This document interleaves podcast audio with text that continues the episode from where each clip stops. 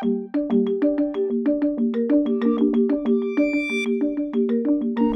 first impressions are everything, and, uh, and uh, you don't want the, the first impression to be blighted structures as you drive down the, drive down the street. It's sad to me when I walk, when I drive by a school and I see those vacant houses out there, and I see those children walking by them. I was like, they deserve better. With conditions being as they are, it can uh, cause uh, despair, uh, uh hopelessness in the youth, uh, because the visual is, I feel like, is is, is very strong. Uh, when they say a picture is worth a thousand words, that's powerful because it's it's like um, how do a youngster who hasn't been exposed to anything can see beyond their current conditions and have hope. I think our citizens deserve a basic quality of standard of living. And when the community becomes too blighted, I don't think it's it, it is the government's responsibility to clean those type of issues up so folks can still maintain a decent standard of living. They expect it out of us. That is their neighborhood. That's their home. I'm Samantha Max, and you're listening to Building Blocks from Blight, telling the story of blight in Macon, Georgia, one block at a time. It's a podcast from The Telegraph and Macon.com. Each episode, you'll hear from residents who have watched their neighborhoods disintegrate, deteriorate, and disappear before their eyes. But you'll also hear about what they're doing to renovate and revitalize the communities they call home. Episode 1 A History of Bibb County Blight.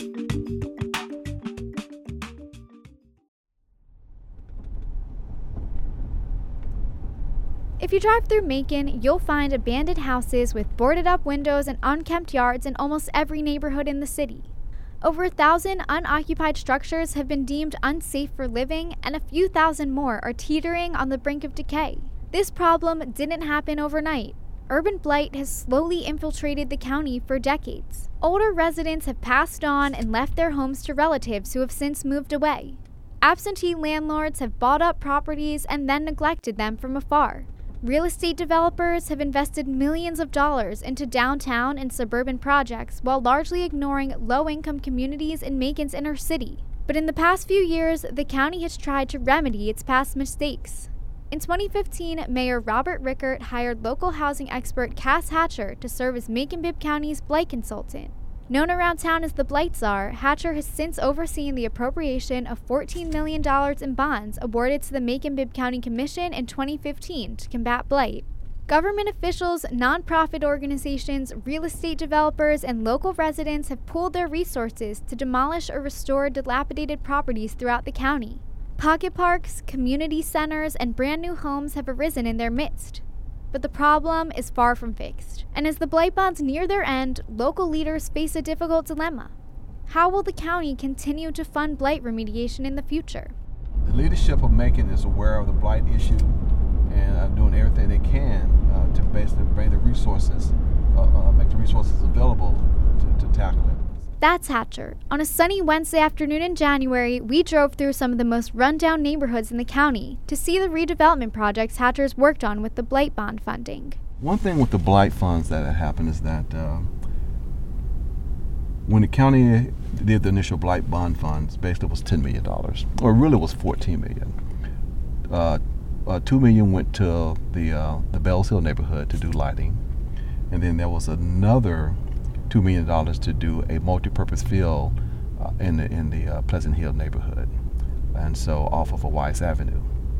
So and then with the remaining nine, uh, with the remaining uh, ten million dollars, a million was given to the county for for admin costs, and then each commissioner received a million. So all the nine commissioners had a million dollars in blight fund that they can target blight in their district to be removed and identify a project. Some commissioners helped to fund stabilization projects in vulnerable neighborhoods like East Macon. Others dedicated their blight dollars to road paving, exterior lighting upgrades, and community center renovations. Commissioners weren't allowed to just bulldoze properties and leave the vacant lots behind, as has been done in the past. So I came on board uh, with them about three years ago and said they need to put together a process. So, how are you going to identify projects? What you're going to do once you tear down the projects. What's going to be the end results of those projects at the end of the day? And so I put together a, a process for them saying, okay, commissioners, you identify what projects you want me to go and do an assessment of. I'll assess those properties and come back to you and say, yes, these are good candidates. They meet all the requirements of blight, or no, they're not good candidates. They don't meet the requirements for blight. And then we will go ahead and put a budget together and execute those. As we drive through the Napier Heights neighborhood northwest of downtown, Hatcher tells me about how he identifies areas with the greatest need. One first factor I look at is critical mass. To tear down a house, one house here, one house there, you really don't get a, a big bang for the buck. But if you tear down a series of blighted structures like we did over in Village Green, and like I'm going to show you that we've done here in Pleasant Hill, then you have a developer who's interested in turning that whole blighted, blighted uh, uh, piece of, uh, of, of, of vacant lots into something, either multifamily or single family, or a combination of things. Pocket parks is another option.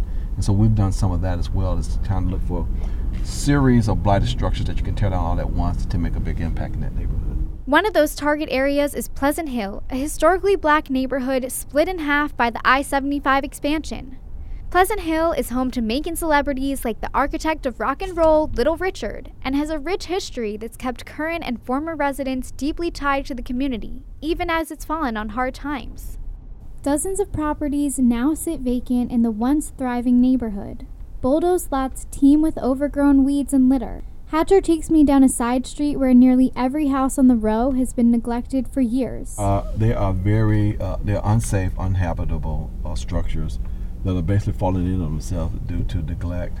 A lot of them probably the taxes have not been paid uh, in, in, years, and they're in a state that they cannot be repaired. So the best use for it is to go ahead and demolish it. Once doing my assessment, if I can determine that the house has good structure or good bones, as I call it, and it's possible that you can rehab it, we try to rehab as many as possible. But when they're in a state of disrepair, like the ones you see here, then it's best to tear down and try to put them in the hands of someone who wants to redevelop it. Hatcher sees Pleasant Hill as the perfect place to invest blight funds. The Georgia Department of Transportation has already devoted about $10 million in community improvement funding to offset the disruption of its I 75 construction project. Pleasant Hill has also been deemed an opportunity zone as part of a new federal program that incentivizes investment in economically distressed communities. There's so much to be done, though, and not enough money to do it, Hatcher says. That might as well be the Blight Czar's catchphrase. Hatcher knows he has his hands full, but as we wind our way through Bibb County's inner city, Hatcher often breaks into a smile to tell me about the blocks he's turned around along the way. Kings Park in East Macon is one of Hatcher's favorite success stories. So when you first drive into the Kings Park here, there was a burnt out house that stayed here forever. I mean, it was ugly. And so basically, we tore this house down and one of the things the land bank does, because they own, they still maintain the property. So when we were tearing this house down, the homeowners across the street came and hugged my neck because this was uh, coming to this neighborhood, and then what you see is a blighted structure that was basically burnt out and just sat there for years. And so we started tearing, start tearing stuff down that was blighted as you go through the neighborhood. And we tore a bunch of bunch of properties down throughout this neighborhood. There's still a lot of blight here, uh, but uh, that I can tear down more if the money was available but again, I got to put it in the hands of somebody to develop it at the end of the day.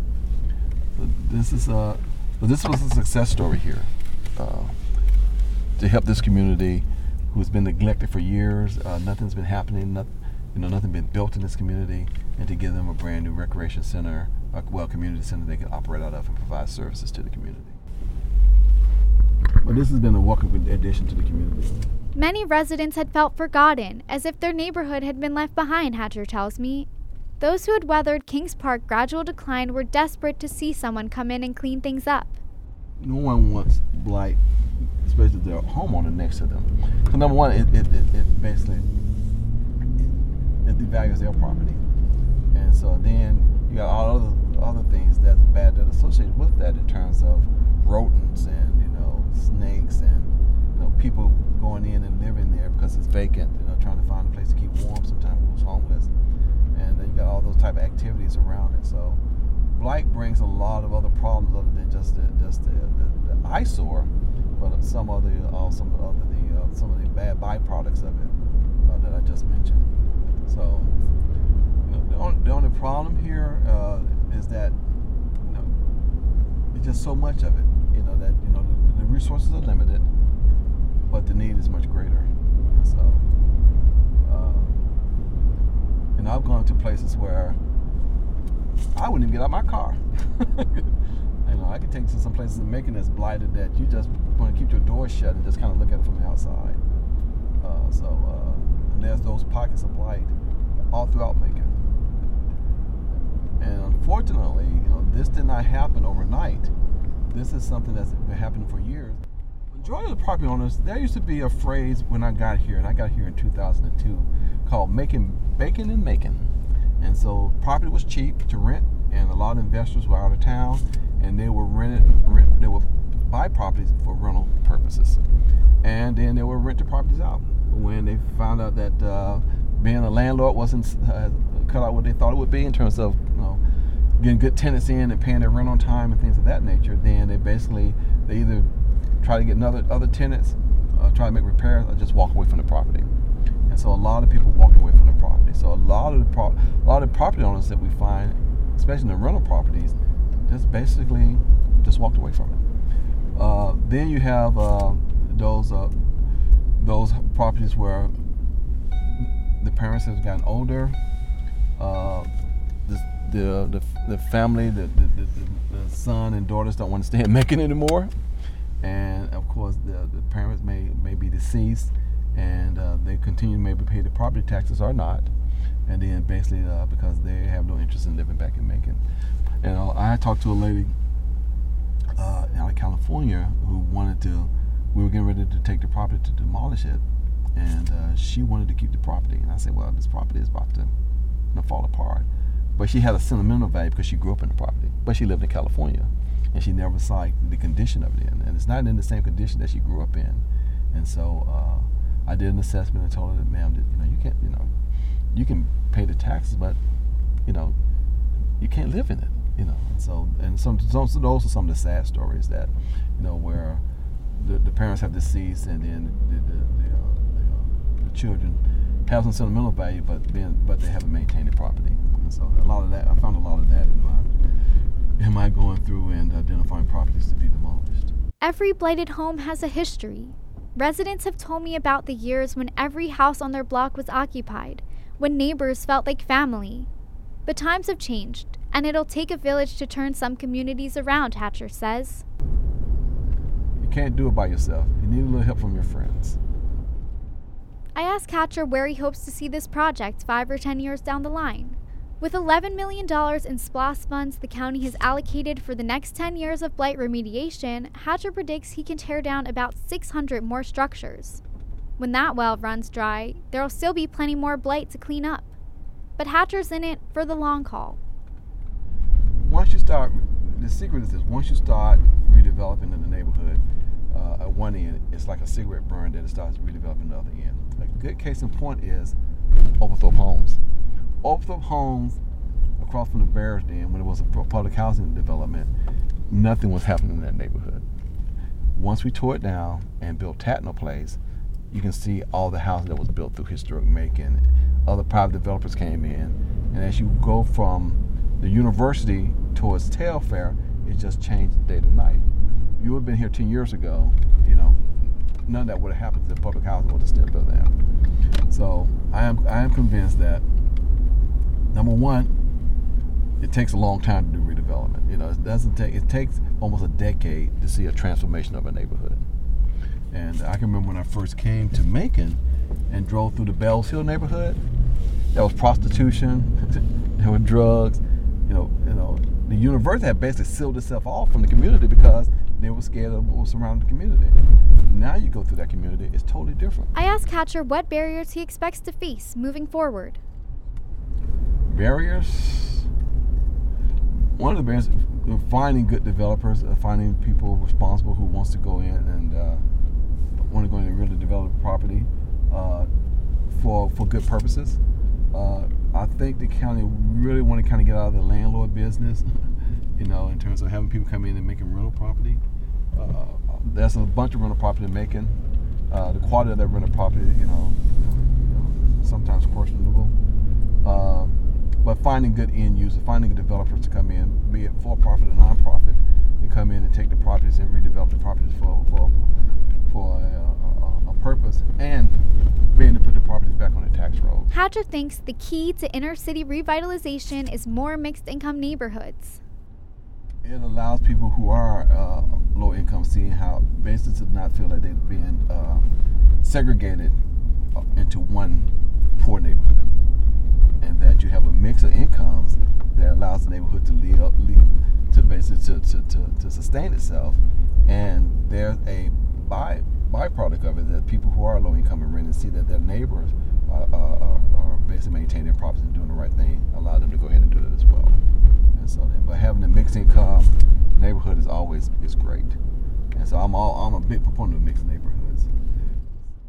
The most important thing, Hatcher tells me, is to build something new where something old has been destroyed. Uh, so, but that's that's how you bring a community back, you know. It's a lofty goal, and I want to see how it's playing out on a block by block level in the county's most blighted neighborhoods. In this series, I'll be speaking with the residents who live in those communities. I'll be sharing the stories of those who, for years, feel like they've been ignored.